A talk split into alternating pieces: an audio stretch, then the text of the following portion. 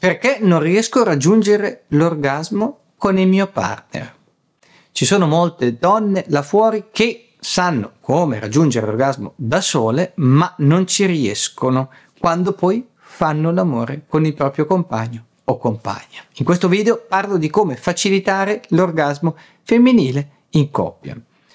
Purtroppo su internet ci sono una miriade di informazioni sbagliate che creano confusione su come funziona il piacere femminile. Iniziamo quindi a sfatare qualche mito e a fare un po', diciamo un po' di ordine.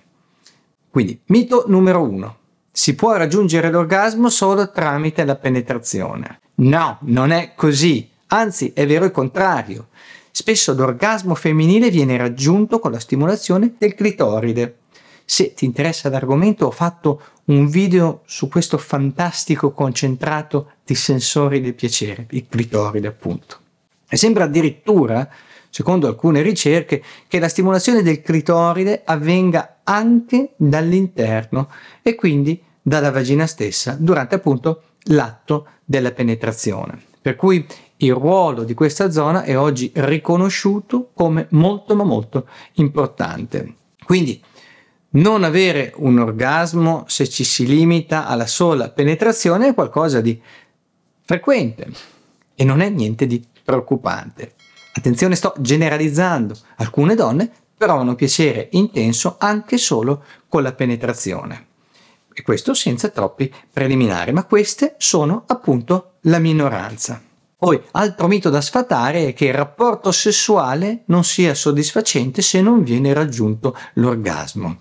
No, Vivere la sessualità focalizzandosi solo sulla destinazione può impedire di godere appieno di tutte le sensazioni ed emozioni che si esperiscono, che si provano durante il viaggio. Io lo paragono al raggiungimento di una vetta per uno scalatore. Sì, certo, è bello quando arrivi in cima, ma se ti concentri solo su quello rischi di perderti il piacere della scalata e dei tanti bei panorami che puoi goderti durante il percorso. E questi sono alcuni dei miti da sfatare. Poi, un vero e proprio ostacolo al raggiungimento dell'orgasmo è l'attribuire troppa responsabilità all'altro, nel senso che l'orgasmo dipende soprattutto da chi lo prova. Vero che ci possono essere degli aggiustamenti tecnici, come toccare, eh, dove toccare, cosa baciare, leccare, succhiare, eccetera, eccetera. Ma questi sono solitamente sconosciuti al partner e per questo vanno richiesti, spiegati, indirizzati.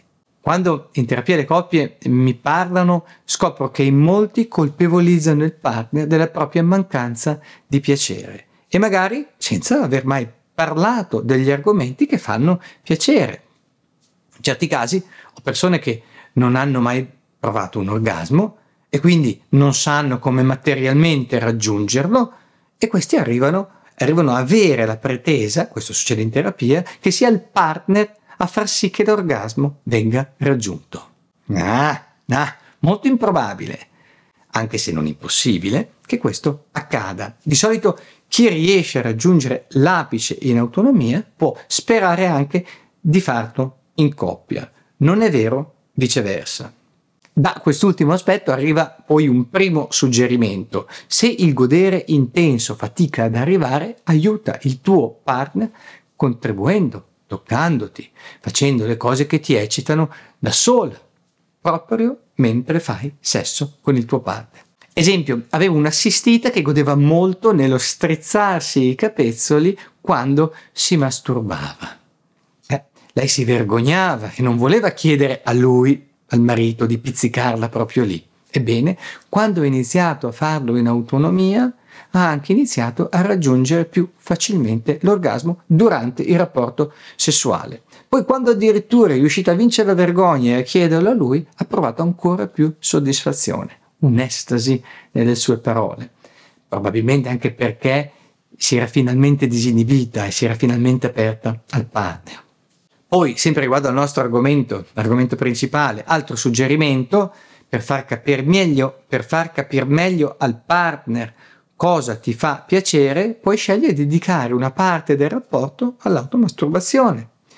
Intendo puoi masturbarti davanti al partner. E questo oltre che essere una miniera di informazioni per lui, di solito ne aumenta anche l'eccitazione. Poi, ultima indicazione, se riesci a raggiungere l'orgasmo da sola e non con il tuo partner, anche se hai provato a spiegarglielo, rispiegarglielo, a dirgli cosa fare, come farlo, magari potrebbe essere una mancanza di preliminari o di condizioni al contorno o di ambiente.